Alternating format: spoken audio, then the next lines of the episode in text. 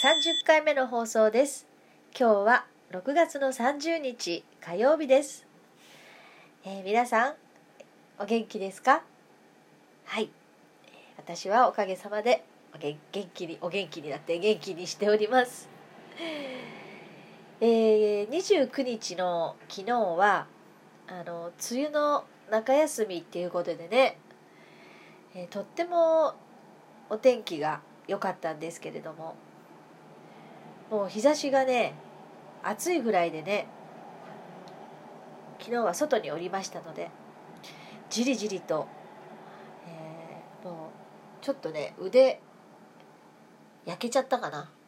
肌焼けた感じがしておりますけれども、えー皆さんのところはいかがでしたでしょうか。えーオープニングのねごめんなさいねなんかすごい鼻声になってるけどあの今日はなんか鼻の粘膜がちょっとおかしい感じです。もしかしたらこれは明日とか雨が降るのかな？雨が降る前って鼻鼻がねあの微粘膜をなんか反応してこうやってねくしゃみがよく出たりするんです鼻が詰まったりするんですけどね。そんな方いらっしゃいますか？で病院で調べたりあんまり私はしないので何に反応してるか分からずいつも、えー この自分の症状に付き合いながらその場でしのいでおりますけれども。えっとそうそうそう。え何の話だっけ？え効果音の話してた？違うね違うね。そう効果音の話をしようと思ってたんですよ。そう。あのー今までは最初は効果音を最初に入れてオープニングとかに入れてやってたんですけどエンディングでも。でなんかそのうちあの話すことが結構てんこ盛りになってきて、えーこの効果音でだいたい 2, 秒とかいくのかな？でもこの2秒あるとまたねこの2秒で結構喋れたりするっていうことにやってるうちにちょっと気づきまして。で、えー効果音をカットしてでもういきなり何回目の放送ですっていうふうに最近はしていたんですけれども、えーあのエンディングそれからオープニングとか音があった方がなんかラジオっぽくてあのさあ始まるぞみたいな感じのメリハリがあっていいなっていうあのご意見をいただきましてありがたく、えーまあ、最初の頃のね方に使ってた、まあ、あの効果音をまたね、えーやってみようと思いまして今日は入れております。でね前回まで使ってたその効果音の種類がねまたねあのリニューアルされてて前使ってたのがなかったので、えーこれこの音にしてみました。いろいろあるんですよ。あの南の島とかね和風とかねロックとかねそんなのもあるんですけど。はい。そうそう。まあ初心忘れるべべくあれ？初心忘れるべきあれ？初心初心忘れるべきですね。え？あれ？おかしい。それはおかしい。それは違う。初心忘れるべきらず。ん？初心初心忘れるべかざるですね。ね。そう。さてさて。また時間取っちゃったなこここでなもう。すみません。今日もお付き合いよろしくお願いいたします、えーさてさてですね。前回の前々回かなの放送でも、えー少し話をしていたんですけれども大阪のね、えーまあ、大阪大と共同開発した、えーコロナワクチン、うん。えーまあ、安全性と、あのーその、まあ、効果をね確かめる臨床実験あ実験っていうかあの試験がえ実際にその何治療に当ててこう調べていくことをあの国内でも、まあ、開始するっていう開始したのかな？したらしいですね。もうすでに中国と欧米ではあのこの治験っていうのは始めてるみたいなんだけど、まあ、日本でも開始したっていうことで、あの、コロナワクチンね。そう。第2波に備えてあの製造のね体制をこう整えて準備していくっていうことらしいですわ。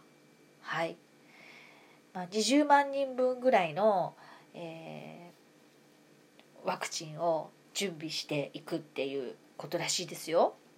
ね。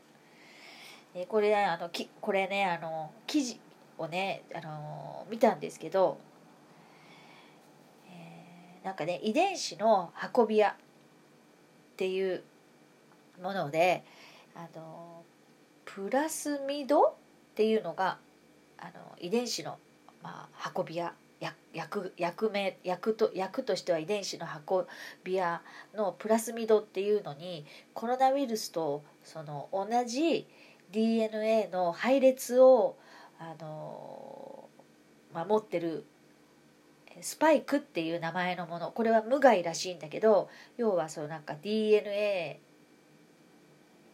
の配列を持つ無害のスパイク。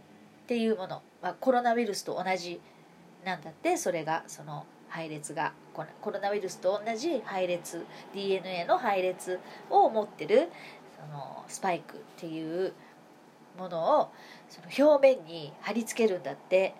それでその、まあ、物質、えーと、を DNA ワクチンっていうらしいんだけどそれをまあ注射すると抗体ができて私たちの体に。それでその無害のスパイク。えっ、ー、となんだっけさっき言ってたあの DNA の配列を持つあれです。そのやつです。があの生まれるんだって、うん、体の中に抗体ができて。ね。それでその無害のスパイクに対してまあ、抗体が現れて体の中でで免疫ができてでコロナウイルスが入ってきてもその抗体に邪魔されて細胞のその何受ける細胞の何あの受容体と結合できないんだってウイルスがコロナウイルスが。でねそういうふうに体に覚えさせるんだね免疫つけて。そうそうそう。でなんかこのあのまあ何、まあ、実験っていうかその治験は最初は30人うんで、まあ、やるらしいんだけど 30, 30人にワクチンを、えっと、接種してあの行うらしいんだけど今年のもう10月にはあのそういった参加者を500人に増やしてで一日も早くねあの承承認が取れるようにあそこを目指すんだってすごいね。私そのワクチンって安全なのかなってちょっと不安になったんだけどさ。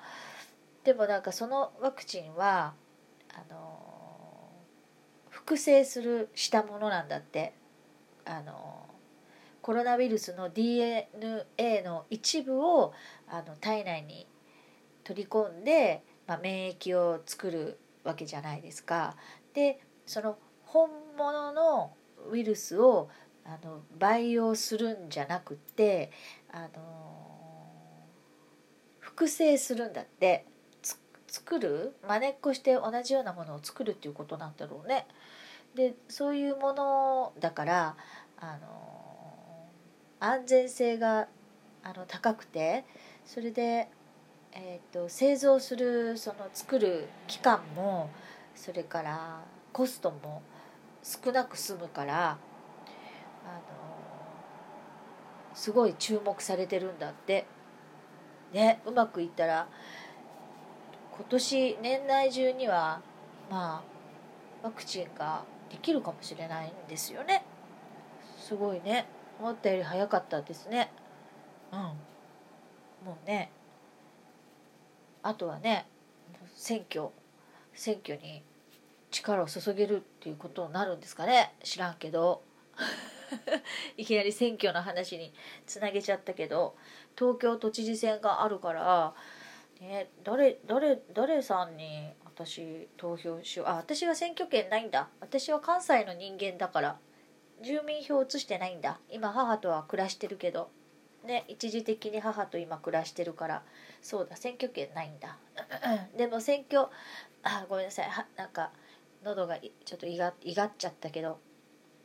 あのー、ね街頭演説とかさ YouTube であのーその立候補者のあの演説をちょっと聞いたことあるんだけど山本太郎さんの話がなんか分かりやすくってねあの方タレントさんだったしもう本気で本気ですごくその挑もうとされている、ね、なんか熱意がビシバシきてで彼の、言ってることを私がここでは説明できないけどでももし機会があったらね聞いてみてください。すごい分かりやすいしさ彼の言ってることが実現できたら本当にいいのになって思うんだけどまあどうなることですかね。そう。ねもうねコロナのこととかあんまりもう選挙のことでいっぱいいっぱいで昨日も言ったけど東京アラートとかどうしたん？って感じになっとうし。関西弁やけど。まあそんなこんなで。えー、ね。今日も。もう11分 50, 50秒になってしまいました。あここから早口でバババッと、えー、今日も聞いてくれてありがとうございました。